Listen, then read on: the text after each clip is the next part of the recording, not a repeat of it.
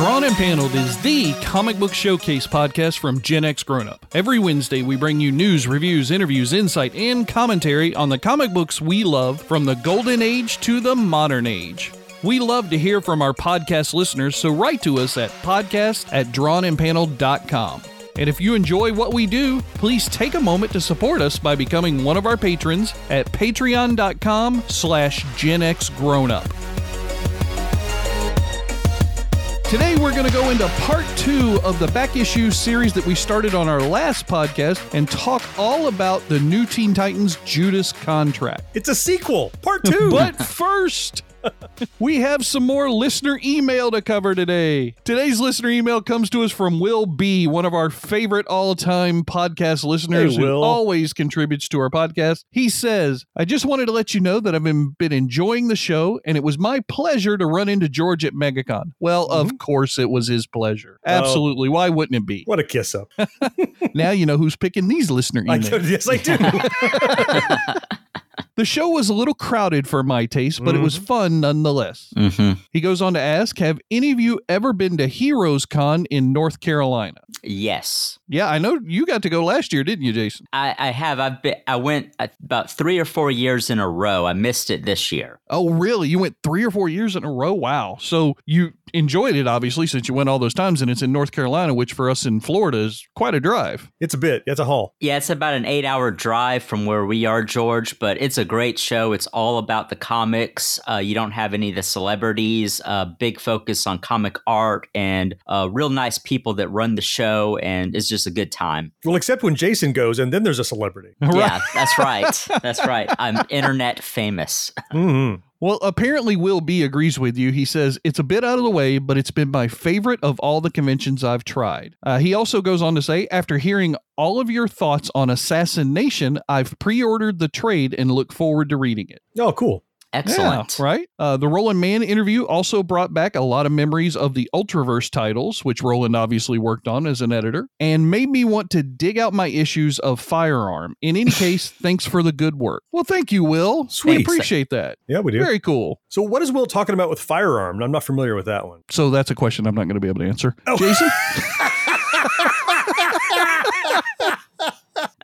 Do you know what firearm is, Jason? Uh, vaguely, it's a comic from the '90s about a guy that I believe can turn his arm into like a gun or something like Oh, that. oh, firearm. If you said he could turn his arm into fire, I was walking off the podcast right there. That's like the answer you give to your teacher in high school when you forgot the whole thing and they're like, What was firearm? Uh, that was where your arm turns to fire. It's like, it's like a really bad dad joke. Right. Look at my firearm. Oh, well, you're on fire, Dad. You idiot. Well, apparently, it's a good comic. I mean, Will seems to like it. He dug out his Mhm. old issue, so maybe we'll have to check it out at some point for one of our drawn and paneled back issue podcasts. Or if we set ourselves on fire, we can also do that. Either one. yeah. oh, Wow. Okay. you go, you go first, Sean. wow. You're so kind.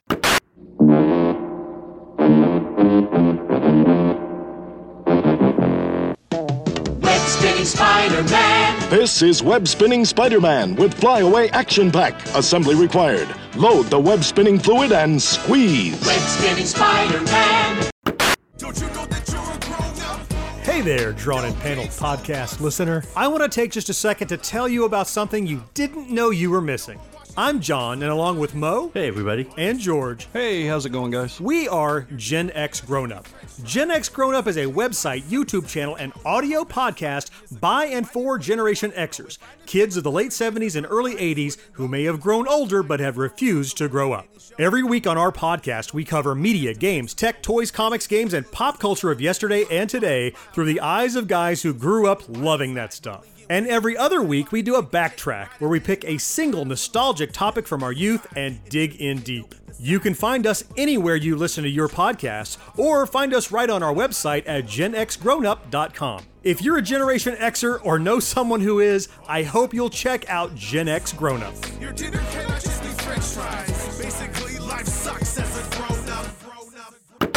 First up in the back issue podcast today is our famous creator segment. However, we just kind of did almost all of these creators in the last episode, so Right, it as a seems part kind of two, right? There's a lot of uh, yeah, not all, but some some I mean, duplication, right? There was some duplication for sure. One of the two, or the two biggest duplications, obviously, are Marv Wolfman and George Perez. Wolfman being the writer on the book. You know, he we talked about it last time. He's been involved in so many DC titles: Tomb of Right. Dracula, New Teen Titans, Crisis on Infinite Earths, so on and so forth. A slew of awards, a whole bunch of publishers, everybody Yep. from Bongo to Zenescope. I mean, the guy's done everything. And then we talked all about my favorite guy, George Perez, a little bit. You know, he's a New York City guy as well. Worked on Avengers, which was a Marvel property, Crisis on Infinite Earths, and New Teen Titans, DC properties. He went back and Mhm. forth, even did some collaboration work for him, All kinds of awards. Main publishers, DC and Marvel, but he also worked for Boom Boom. and Image. So quite a few people. The other thing I thought was interesting, and we've talked about before in some books we've looked at in the show, that you know uh, the artist comes up with an interesting way to convey something. We talked a book a long time ago about how somebody looked at sign language in a special way, and it was really cool. It was a letterer, Mhm. but I noticed a really nice kind of hint language. Whenever they were doing flashbacks, the boxes weren't square anymore; they were kind of rounded. Oh, yeah. Okay, Yeah, yeah. that's true. And I, I caught on pretty quickly because I was like, I've just lost the thread of this story, and right away I'm like, oh, I get it. The rounded boxes are a flashback, and I thought that well, was and a they neat also little, did like a thing. different hue on the coloring, Mhm. if you noticed as well. Oh, I didn't notice that. Okay, Yeah, yeah, maybe that it was, was, like a hint almost like a sepia tone, a little bit. Yeah, but that's a decision, I guess, that the artist does, right? That's not a letter or anybody. They they draw the shape of the boxes too. Um, you know, because it's kind of storytelling, but it's kind of art, but it's also the frame. And I you just know, didn't know who I did it. honestly don't know that uh, because I mean, I thought I think I've seen it done both ways. I think I've seen artists who draw bubbles in for the letterers to fill in, and then Uh-huh. I think I've seen times where like original pages of art don't have any bubbles on them at all. So obviously, it must be the letterers who are drawing the bubbles on top of the art later on. But Yes. Yeah, or I'm not a 100 percent around it or sure which way is right or wrong, or if I'm completely wrong in both directions. I, I think it can Well, go either way. Um, I, I I'm going to turn around and look at my original art on the wall here and see. it looks like what I've got. Some my stuff's a little bit more modern than this, but it looks like the boxes are already established on the page. Okay. And so maybe that All right. was a Perez thing. and Okay. then uh, there's no no lettering or, or bubbles. It's just the just the characters and stuff on what I've got. But I think it. I, but I've seen it. I've seen it both ways. Yeah. it might just be an artist preference then and it Gotcha. might be also how many people they have working on the book in this case there are so many damn letterers which we're going to talk about in just a brief second right. that i'm guessing that perez had plenty of help if he needed it Mhm. uh, and plus i would imagine that even if the artist was the person doing the bubbles i think he would have done fully fleshed out art first and then done bubbles back over top of it later because how hard would it be to cut out by hand those characters as you were drawing them to know where your bubble space was going to be right wouldn't you Mhm. just draw the whole piece of art and then put something on top of it later i would think yeah, but you probably leave a little space like where you expect the bubble to be, right? Otherwise, you would fill the frame and not think about it. Maybe, but I mean, this is you know before digital, right? So Yep. this is all hand. I, that seems kind of hard to do, like to know where to stop. Because you look at some of his backgrounds and stuff; Mhm. they're very dynamic, and there's not a lot of unused space in his artwork. Mhm. So I don't know, but that's a good. You know, maybe some of our listeners out there have a little bit more knowledge, and they can drop it on us in a listener yes, if you- email. If, you're familiar with the process, let us know. Well, let's talk a little bit about a couple more of the creators. So, Mike DeCarlo and Dick Giordano were both inkers on this book. Um, looks like one was born in New Haven, Connecticut. Giordano born in New York City. Big surprise, another New York City guy. Yep. Um, tons of awards I'm seeing. A lot of Batman work. Jason, that's what you've talked about in the past. That's a very predominant book. If you get to work on that for DC, you're pretty much in as far as DC artwork is Oh, A- concerned, right? Absolutely. Uh, Mike DeCarlo, his famous Batman work was Death in the Family, which is when they killed off the second Robin. And Dick, Oh, Dick Giordano okay. did a lot of Batman work in the 70s with Denny O'Neil and the legendary Neal Adams. Really? Oh, boy. wow, man. Yeah, I'm sure they don't put the scrubs on Batman. No, exactly. That was my point. Yeah. yeah. Now we go back to the colorist a little bit. It looks like it was still Adrienne Roy throughout the entire series, which is really nice because she does such great work. Her colors are outstanding on the page. They just kind of jump out at you and everything. I really mm-hmm. enjoyed her work in all the Teen Titan stuff that I've seen her do. She also did a lot of Batman and Detective Comic stuff as well, but she exclusively seems to have worked for DC her entire career. Is she was she kind of a regular to Teen Titans? I know you were a huge Teen Titan Teen Yes. Titans She was. fan. Oh, Yeah. So more than Yeah. just kind of this run, she was a, a mainstay. Yeah, and you got to realize too, this is this whole story arc started with issue number two of New Teen Titans, and then went all the way through the annual, which is annual number three, I should say, which is kind of the bridge and the gap between New Teen Titans and then when they started a new series with the same numbering called Tales of the Teen Titans. They went New Teen Titans number 40, annual number three, Tales of the Teen Titans number 41, and then they started a whole different New Teen Titans series at the same time. How do you know all these special numbers? paper. and things? Wow. I've got all the books like 10 Just- feet from me. well, this was in this number seven. Then it went on to this other thing, number two twenty two, and you're I'm like, what? Jason, it looks like uh, Ben Oda and Todd Klein came back to do some more lettering, but then you found another guy that also did some lettering, which I completely missed, believe it or not. John Costanza, related not related to George, George, yeah. I don't think. Can't stand you.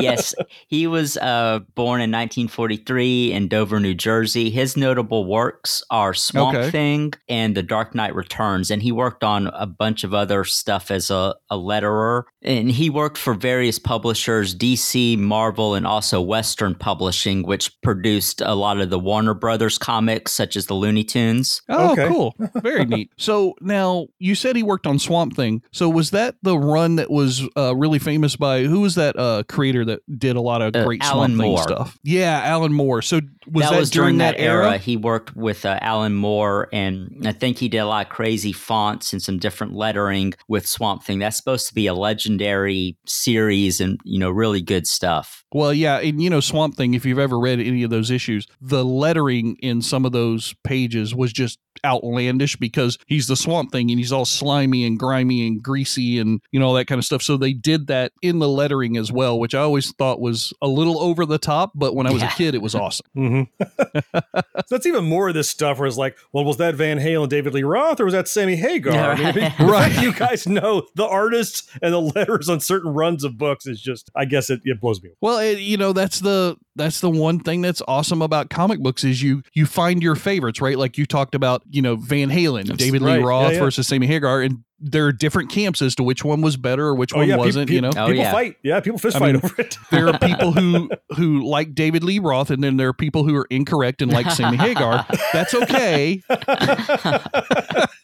I'm having But- trouble telling where you stand on the issue, George. I know, right? I'm trying to be so very subtle. apolitical here and trying to make sure. So you're not No, a fan of Van Hagar, I I, take it. I'm, No. you know, th- I grew up with Van Halen, not Van Hagar. So Mhm. no, you know, it's kind of like now Queen is out there performing and they've got this guy who was one of the contestants on uh, American Idol, yeah. American Idol. Mhm. Yeah, Adam Lambert. Uh, no, it's Freddie Mercury or it's Queen band members playing with somebody else. It's not Queen anymore because nobody can sing Freddie Mercury except for Freddie Mercury. Maybe Mhm. like do his vocal tracks with a hologram or something, but whatever you do, don't have anybody else up there, right? Do the Freddie Mercury Tupac treatment, right? Right, exactly.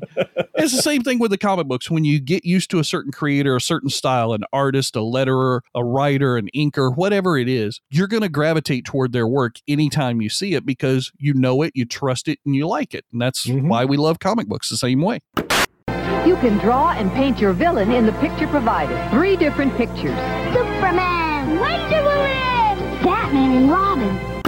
In the first part of this uh, look at the Teen Titans leading up to the Judas contract just last week, we uh, you educated me that these are not the same Teen Titans that I saw in the uh, Cartoon Network's cartoon versions of the Teen It- Titans. y- no, uh, it- I mean, they are the same names, but they are not my new Teen Titans. They're, I'm sorry, they're sorry. quite different. Yes. Right. Yeah. Well, I mean, I know that now in the comic book, Starfire wears less than she did in the Yeah. uh, cartoons, but we co- Mhm. we covered all the main Teen Titans. So maybe this time we'll kind of focus on the characters that have changed or are introduced new in uh, this Judas contract series. Yeah, well, I mean, you immediately said the characters who have changed, so let's go ahead and take the big one right off the table, right off the bat, and that's Dick Grayson Robin, who gives up the Robin moniker for the very first time and creates a whole new persona that became one of the probably bigger personas in the DC universe later on, and that's Nightwing. One of my favorites. Yeah. Yeah, I mean, oh yeah, Nightwing is arguably one of the best character evolutions in DC Comics because you you start off talking about Dick Grayson As a little boy, right? And he's part of his family's circus troupe, you know, of the flying trapeze Graysons and everything. And tragedy strikes. Batman adopts him, turns him into this caped crusader sidekick kid Mhm. who, you know, in the 66 Batman series is, you know, Oh. golly gee, Batman. And and that wasn't far off from some of those early Batman comics, really. I mean, Robin really was that kind of a character. But when he started having his misgivings about being a superhero and was going to walk away from the Teen Titans, and then he decided to come back in this series to really save his friends, was the whole thing. He took on a whole different character that really matured overnight almost. And man, Nightwing goes a little bit crazier than Batman in some future issues. That's for damn sure.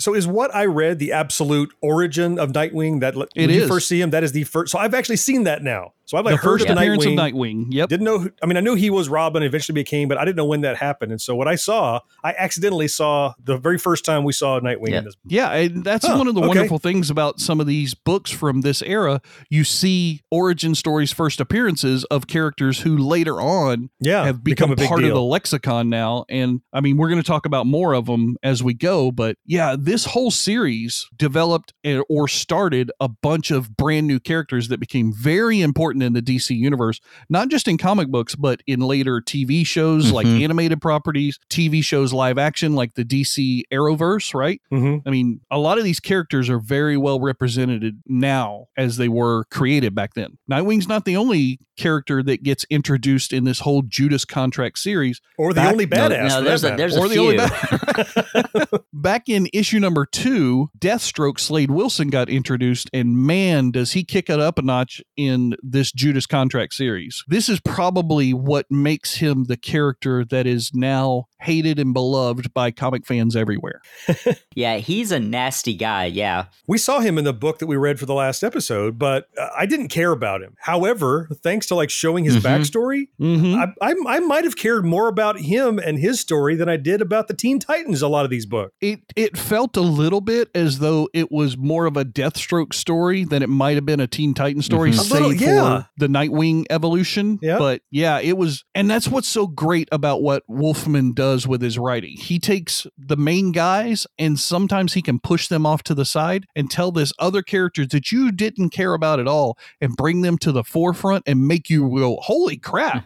I Yeah. really want to read more about this guy." Yeah, he's not just nobody anymore. He's somebody. and Right. They spent a lot of time letting you get to know him and his backstory and like he his heroism, saving people. It was. Mhm, yeah, I, I wasn't mhm. expecting that in this book. Yeah, he he was a fully fleshed out Yeah, character by the end of this yeah. story, and Mhm. that's what That's that's what best, makes Wolfman and Perez so great as a team. the best bad guys are the bad guys that don't think they're bad guys, which he Mhm. tends to be kind of. Jason, I was just curious. I mean, you've been reading comic books as long as I have, considering you know the gap that I had where I didn't read comic books for a while. Were you always a person who enjoyed Deathstroke, or is that kind of a new thing since reading these series? I honestly, I, I didn't read a whole lot of DC. I think, I, again, I'm going to go back to something I usually mention. The first time I ever saw him was on a trading card, a DC trading card. Right. and it was like the Terminator. I'm like, the Terminator, like Arnold Schwarzenegger? Uh, but, and he was orange and blue. And so I didn't know much about him. And then he showed up in some of the more modern comics I read, like Green Arrow. And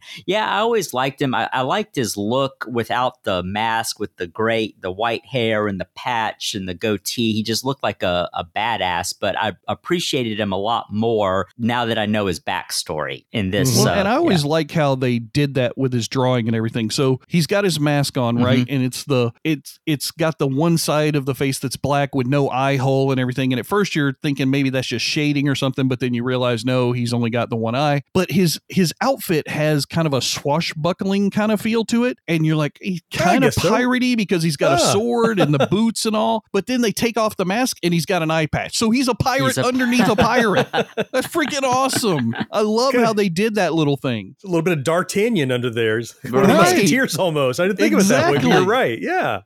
Now, he obviously does a lot of stuff that is certainly puts him in the evil camp. Mhm. I don't know if I can find anything more evil than he did though with his relationship with Tara Markov. And so let's go ahead and talk a little bit about her. That just This got is the creepier and craziest- creepier, and that's this. Right.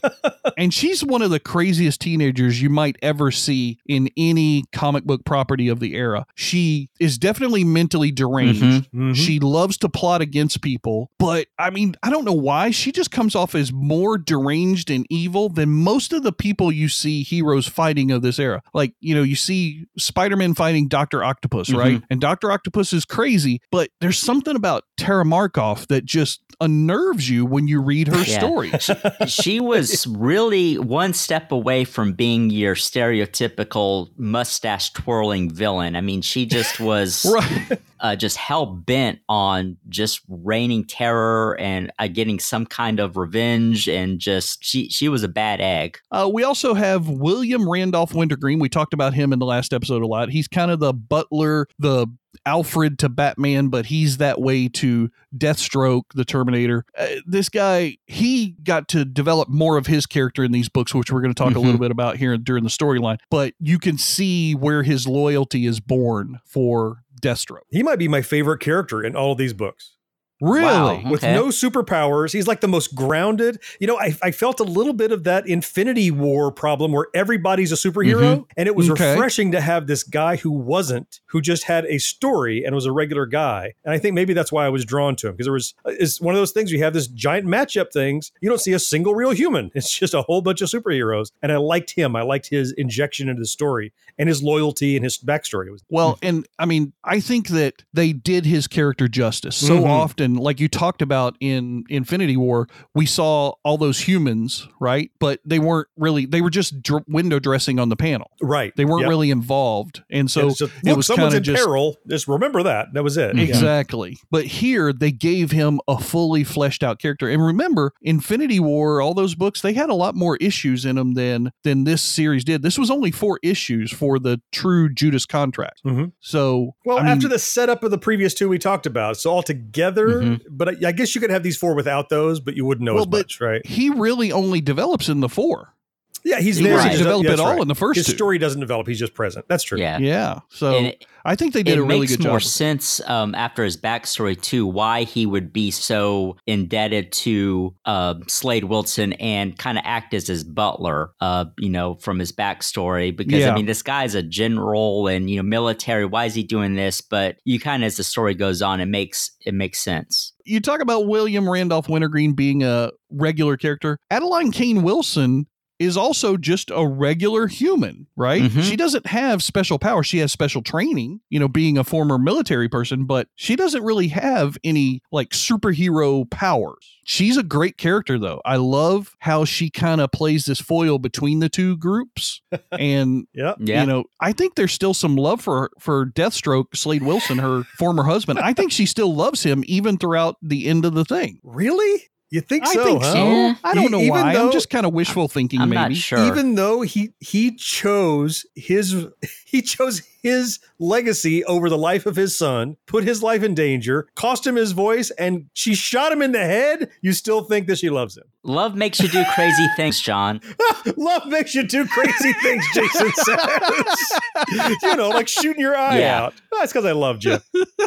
Let's take a moment then to talk a little bit about her son, who I don't know if introduction is the right term because he may have the most lackluster introduction of any major character in all of comic books. Like he's just kind of there standing behind her off to her Mhm. side. She's the main focus in all the panels right up until you get to issue number 43 where well, that's where he's introduced, but several issues later when he really starts showing who he is as Jericho with all of his abilities. I mean, I don't know. I think that I think that he has an interesting storyline that starts off very meek, which maybe that's because he's got no voice at that point. Maybe that's part of it. He's got an awesome hairdo, though. he has one of the ugliest costumes, but with the most awesome hairdo I've seen. Yes, I'll agree. He's with got the William Katt Greatest American Hero hair. It's he awesome. does, yes. He- he does. so you know he's obviously associated with the new Teen Titans, which we'll talk a little bit better. There's another group also called the Wildebeest Society. I don't know anything about them, but he apparently joined with them for a little while. Uh, his ability is really interesting. I think is the coolest thing I've ever mm-hmm. seen. So neat. Right. he can control other people's motor functions after looking, getting eye to eye contact mm-hmm. with them, and then projecting his soul self into their body. That was so cool. I did not see that coming. I had no idea. And I'm like, what's going on? that was so great. Yeah, his intro was not, you know, it was just okay. But when you finally get to see who he is and how he uses his power on Nightwing, that was, now that was cool to me. I thought that was a good, you know, move to, to kind of show exactly what he's yeah, capable yeah, of. Yeah, he's got some interesting stuff. A funny part of his introduction was the first time you see him use his power, he uses it on Nightwing. And Right. he doesn't know what is going on. And at one point, Nightwing punches himself in the face. Yeah. And all Yeah. I could think of was Jim Carrey and Liar Liar. I'm kicking my ass. Transform Optimus Prime!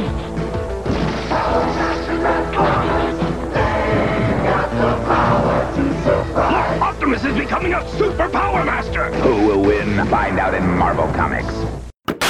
Gentlemen, we've gotten to the part of the story, and what a story it is. And it starts with what we knew was coming Tara's betrayal. Well, yeah, right. Totally foreshadowed and told in the last issue that we talked about in our part one of the Mhm. series. yep. You know, those last few panels. Hello, lover, back in her apartment. You're like, oh, God, Yeah. no, creepy. Uh, get it off me. And I figured out the title Judas, because she is betraying the team, and contract because of Sl- Slade's contract with the Hive. I understand the title even. Did you take all four issues to figure that out? Because now that's kind of making me sad. Uh, Around the third one, I think I figured Okay. But I'm like, I get it. I finally get it. We knew that Tara's betrayal was coming. How did you guys feel like it played out? Did you did you see the way that it was happening as far as everybody getting captured in their personal lives and their homes after she discovered their true identities or did you think it was going to be like they all get attacked at the same time or how did you, did you like the way that her betrayal went forward? Yeah, I did because she, you know, finally became a member and was getting Beast Boy to take her to the different people's houses and places of business. And then it's kind of a, I guess she has a contact camera and, you know, clicks. And I like the little photo that she takes at certain places. So I thought it was cool. What I thought it was you, neat John? how they never even knew who was uh, abducting, capturing, knocking out, whatever. Because like Robin was going around, or Dick, or whatever his name is at this point. I guess he's nobody. He's not Robin or Nightwing yet. He was going around because nobody would answer his calls, and everybody's house he went to, it's like they're gone. There's an explosion. Something happened. Right. And then we got that rounded box flashback where you see what happened there, and none of them even knew it was Terra until they all got together in Hive and they're strung up in the crazy machine. Her betrayals were so well calculated, they played directly into the character traits of who she was capturing. So Yes. for Yes. For Starfire, it was you know her her vanity. She got a gift. Mhm. For uh, Mhm. Beast Boy, it was his uh, how he loves to have fans and admirers. He was licking the envelopes and All autographs right. he was signing. she set them each up to say, "What's your character trait? I'll exploit that, and that's how I'll get you." And I'm like, "Dang, that was smart." It was. It was very nicely Mm-hmm. written, I thought. And also a little bit of her mentor, lover, whatever you want to call him, Deathstroke. He was very well known as like a master planner and everything. Mhm. So that fit both of those criteria really well, I think. My only real problem with Tara, I think, was that as crazy, psycho, loony batshit as she was when we got to Hive in the second or third book, it's almost unbelievable that she was able to keep it together to play the role for as long as she did if she's actually that crazy. Yeah. Yeah. But I mean, if you, and I know you didn't get to read all the issues in Mhm. between Yeah. these like two and 34 and now into the 40s and everything, but she doesn't necessarily keep it all together. There are a lot of times when she almost slips up. Okay. But you don't recognize that when you're reading those stories until you get to this series because up to that point, you just think she's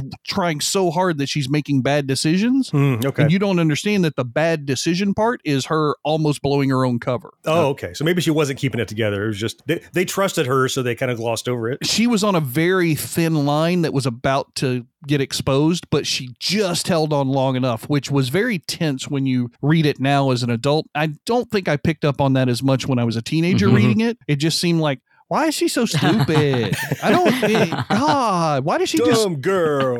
you know, but now as an adult, you can see the subtlety of what they were writing. What do you guys think of Slade's ex wife? Because she plays a super important role in this story. At first, I thought she was just a jilted lover and trying to do a gotcha to Slade. But as it progressed and we saw her backstory, I mean, she really was a smart character. I mean, she's very intelligent woman. Um, you know, has the military training, and I would say on an intellect level, she's pretty formidable with Slade. in my Definitely is. opinion. Yeah, she's smart. That's for sure. I, I didn't. I wasn't prepared for how how tightly her backstory wove into the origin of Deathstroke. Uh, Oh, I mean- yeah. I mean, obviously Right. we talked about she you know she shot him, but she was trying to kill him. Is that his reflexes meant he she only cut his eye? But uh, the, all of Slade's backstory, in fact, I thought was is it just me or is Slade's backstory remind you of Deadpool a little bit? Like, I not- mean- not Absolutely. to the letter, but like it's chemicals that are trying to help him obtain a certain power, and he suffers immensely, and he barely Mhm. survives, and that gives him this power. You know what I mean? I've often thought of him as what would have happened to Captain America had he gone batshit crazy. Oh, that, oh, okay, yeah, that's a good similar, one. Yeah. right? Trying to make a super soldier or whatever, right? yeah. Hmm. Right. That's, I mean, pretty much. I mean, he, if you look at their abilities, their abilities are very similar. They're both master strategists, both super intelligent. Mhm. They both have all these incredible agility skills and everything. Oh, yeah. Yet they're still Mhm. vulnerable. They can still be hurt. And it's just one guy was good in a completely different comic book universe, and the other guy was bad. Although there are times when he actually teams up with the Teen Titans later on.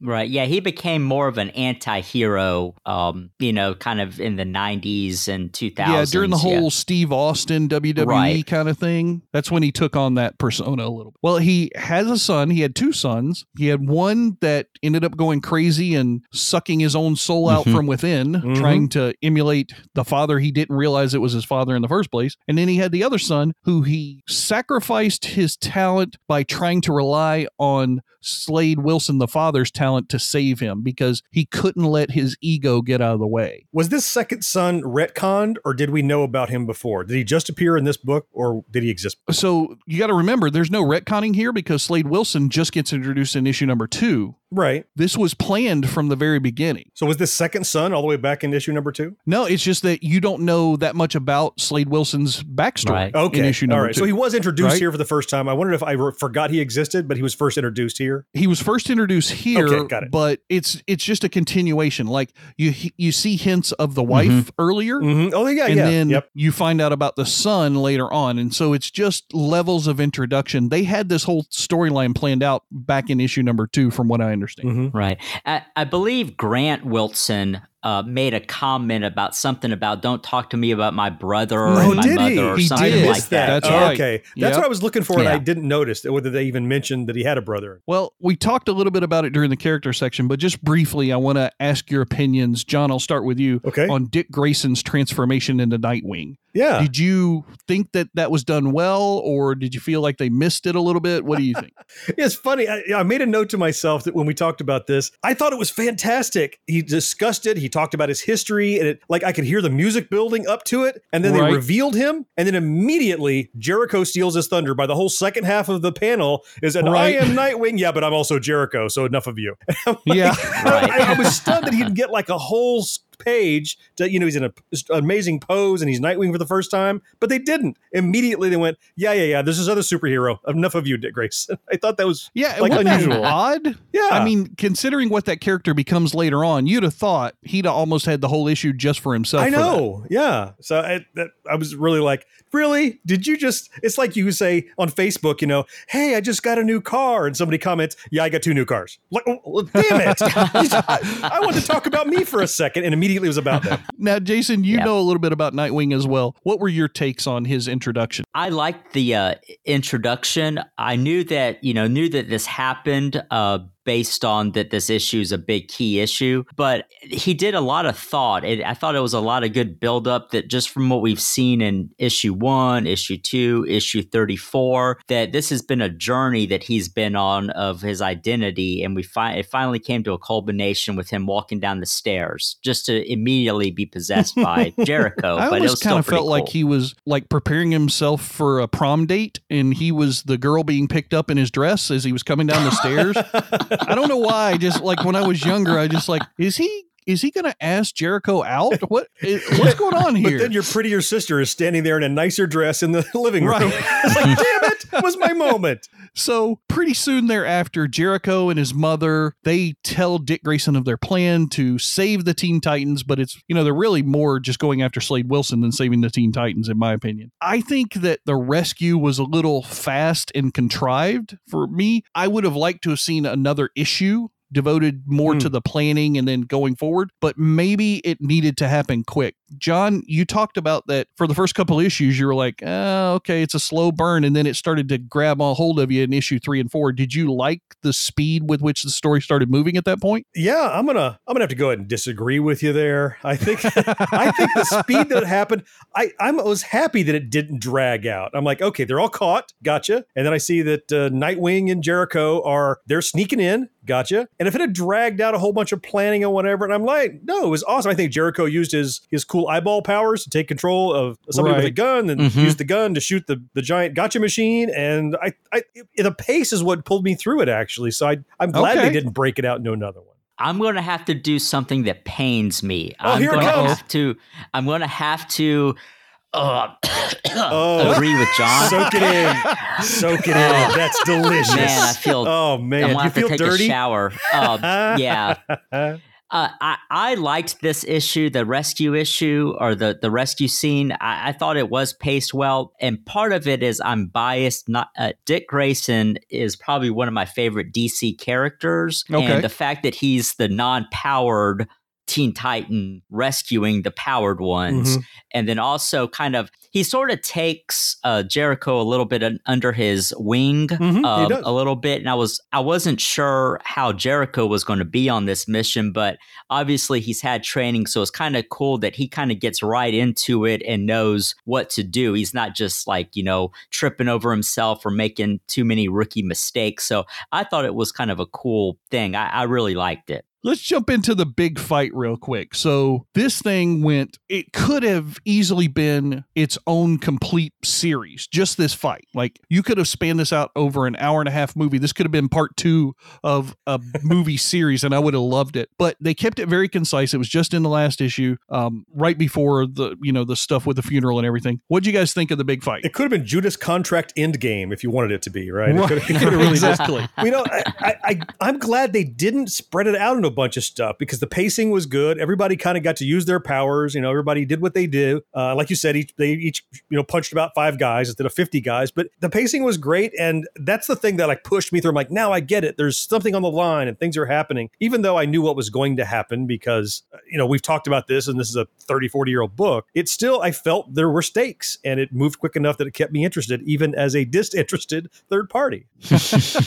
Yeah, I liked the fight. I, I think I liked the Jericho Nightwing stuff before the fight, but the fight was still uh, pretty cool. I was just wanting to kind of see. I was just eager to get to what this the whole resolution was going to be. But the fight was, I mean, obviously And well not drawn to by be like a 40 year old spoiler, but we know we know that Terra dies at the end of Right. this. Did you guys feel that was a justified death, or do you feel like her character needed to stay on as far as comic books moving forward from that point in time were concerned? I have a question about her death. So, from what I Okay. intuited, it like you could interpret that she killed herself Mhm. because she died via her own powers. Right? But it also seemed like the way they had built it up, she just kind of imploded on herself. And I don't mean literally an, an implosion of, but she was going insane. She was using her powers. She was going just in like batshit crazy and caused her powers to overwhelm her. I don't think she meant to kill herself. I think she just went over the over the edge and was Mhm. throwing rocks around and they crushed her. Wh- which of those is do you, you knowing this so much better than I do is more accurate? What really happened Well, to her? I don't think those are mutually exclusive in Mm. this case. I think they're probably both. tr- I think she went batshit crazy. I think a part of her mind needed to kill herself to save itself. If that sounds stupid, I understand, but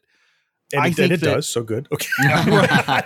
I think that her I think that her persona couldn't take anymore and it had to end its own life. So there's the suicide element that I'm talking Mhm. about. Mhm. But I think that the other side of her, because I really think of her as being almost a bipolar character, I really think that other side of her was still wanting to fight and lash out, but it was being directed by the other side. So it was fighting and lashing out eventually at herself and killed herself in much the same way that Grant Wilson killed himself by using his power, his hate that ate him up from the inside in issue number two. I see those two characters, even though she had a much longer story, Mhm. I see those two characters very similar as far as their climactic ends and how they got there.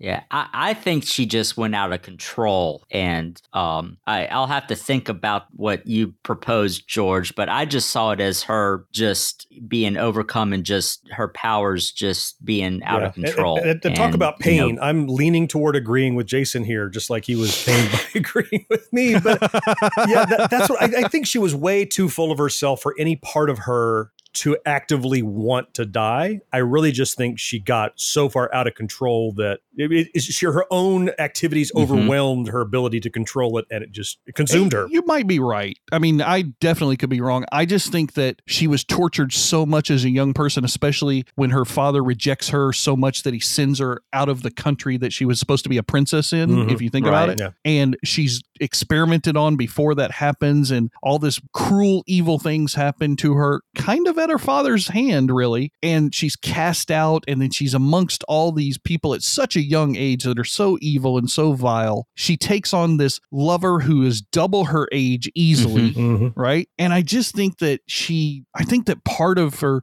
that good little princess girl just couldn't take anymore. That, at least that I'm probably reading too much into it, but you know, she had a very huge ending, way bigger than Grant Wilson ever did. And then what really surprised me at the end of the story was them giving her a funeral just to let her save face. Yeah, they buried her as an honored teen titan, didn't they? Mm-hmm. Even gave her a statue and told her br- Right. told her brother that she and, died a you know hero. that was interesting that they brought her brother into it because we never see anything about him up until those last panels, right? And he's a pretty prominent character. He's a member of the Mhm. Outsiders. He's associated with Batman at that point in the timeline. I mean, Geoforce is no slouch. He's a really good, solid guy who's got the same powers that she Mhm. does, and he's just kind of wistful. I know later on when he discovers that she really went crazy and tried to kill everybody, he actually changes his costume colors so that he won't be associated with her anymore. That's how distraught he was by her betrayal. But at that point, he's just mourning a sister. And then they even, like you said, they give her a statue, a memorial mm-hmm. Now, if you think in this Titan Tower. If you think this hero's funeral is to save face, I would ask, whose face are we saving? Are we keeping anyone Oh, from knowing that's a good question. that Terra betrayed them, or are they protecting the Teen Titans' reputation by not letting anyone know that they were able to be infiltrated? You know, Ooh, that's a really good yeah. thought. I hadn't come up with that yet, but that's, you know, especially with they were a little bit fractured at that point, Mhm. right? I mean, Dick Grayson, their leader, was they, leaving They don't and then the he bad comes back to save I'm not the day. thinking at this point. Yeah, you know, Yeah. that's a really good point. Wow, I had a Hmm. good point. Somebody write this down. wow. well, that's what being an outsider will give you. I mean, I'm looking at this fresh, and I'm like, I, I've never saw it as a kid, so I'm just seeing it now with my my cynical old man eyes. So it's going to be a different take on a lot of things, probably. Yeah, I guess I was I was still like in my teenager rose colored glasses that they were just trying to do something nice for her brother more than anyone, Mhm. you know, and like trying to, you know, be nice to the memory that they thought they shared with her, even though obviously it was all a lie and they were, you know, foolish. But yeah, maybe they were trying to protect their Hmm. reputation a little bit. And speaking of Terra's funeral, am I bonkers or did I spot Batman at the funeral? Hell, that's not a sliver of Batman. He's standing right behind Robin. But you don't see his face. Jesus, I completely missed him. Haha, I caught Batman. But he's just he's like just another dude at the at the funeral. Yeah. Oh, Yeah, wait, like, oh wait, so you see him in the wide shot. I didn't even see him in the wide in shot. In the wide shot, he's directly behind Robin. Holy he's crap. like totally there. Yeah, I completely missed that. You saw the vertical panel down below. That's the one I saw. Where it's just like the little half Yep. Picture, which is definitely him. But yeah, no, he's right there because a lot of those characters that you see behind Robin, not Raven, Uh-huh. but the other characters you see behind him in that panel, those are the outsiders. Is that the Falcon guy behind him? Is that no? no, No. Okay. Well, I just saw it looks like a black guy with a white mask, and I think there's a character called Falcon Oh, that looks yeah. like that. Not No, he's one of the he's one Okay. of the hmm, outsiders. okay. All right. Yeah. All right. And the girl there with the white glow and the little starry outfit. That's Storm. And then Yeah. yeah, Jeez. no, it's not Storm. I, I That's a different Wrong universe. company. DC Comics. Incredible. Action. Astonishing. Adventure. The coolest heroes. The hottest heroines. If anything in this episode has piqued your interest, we put links in the show notes you can click on to find out more. Catch up on past shows and be alerted every week when a new one drops by subscribing to us wherever you get your podcasts. Also, if you're enjoying what we do, help us keep the lights on by becoming a patron at patreon.com slash genxgrownup. And we love to hear from our podcast listeners, so please write to us at podcast at drawnandpaneled.com.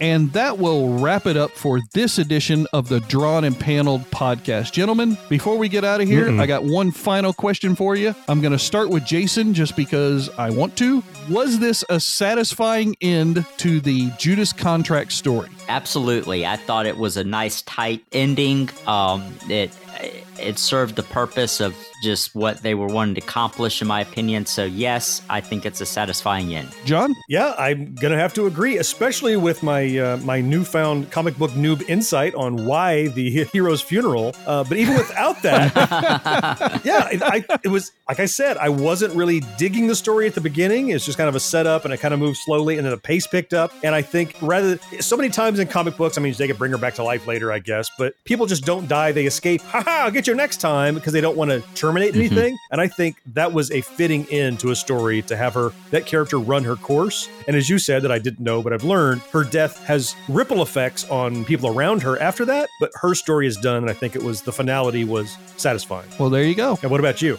Me personally, I think it's my favorite comic book story arc of all time. I've always loved it. There are some great story arcs out there. Crisis on Infinite Earths, I really Mhm. enjoy. Uh, you know, Marvel superhero Secret Wars, that's another one of my favorites. Uh, the Shadow, Hitler's astrologer. That's a big one. You know, I'm kind of going to pass on that one a little bit. Because you haven't read it yet. I- you don't know. I still think this new Teen Titans Judas Contract series is still my favorite. I know that the set, which I have a couple of sets of it, I know that they're worth quite a bit on the collector's market. Oh, really? I'm not selling them. Yeah, they're, Nah. they're yours. Yeah, no, these are Yeah. staying with me for a long time. And the cool So part of that will is be passed on more than kids. just you have copies of the book, you have your copies of the book. Yes, I right? do. They're the I ones have my original set of the had, book. and Yep. that has even more value than just having a copy, which I know. Well, you know some people who recognize value? I do. You're talking about those fantastic human beings that support us over on Patreon, aren't you? That's right. Our patrons at patreon.com slash Gen X Grown Up. Hmm. And we are talking to you, Agile T2, Stubaka, Slomo, Dana, Stian, Will, Corey, Thomas, Levi, Chad, and Marcus. God, Ooh. that's the first time I ran out of breath because we added two new people. That phenomenal growing I couldn't get it all in. I love it.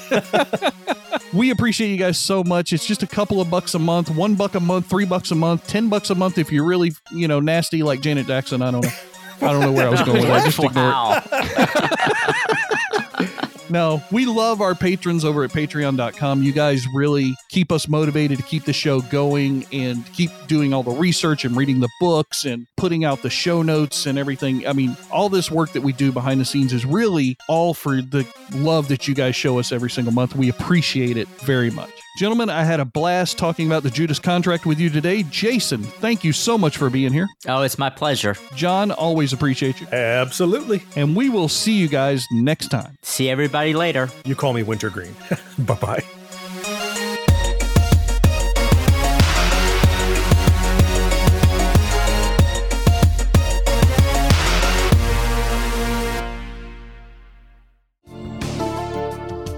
Gen X Grown Up is a member of the Evergreen Podcast family. Learn more at evergreenpodcasts.com. We're also an affiliate of the Geeks Worldwide Radio Network. You can check them out at thegww.com.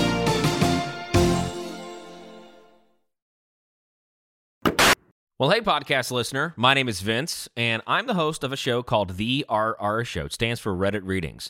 We're going to sit down twice a week, and I'm going to bring you the most entertaining stories from all of the best subreddits that exist online. Things like malicious compliance, petty revenge, hey, lady, I don't work here.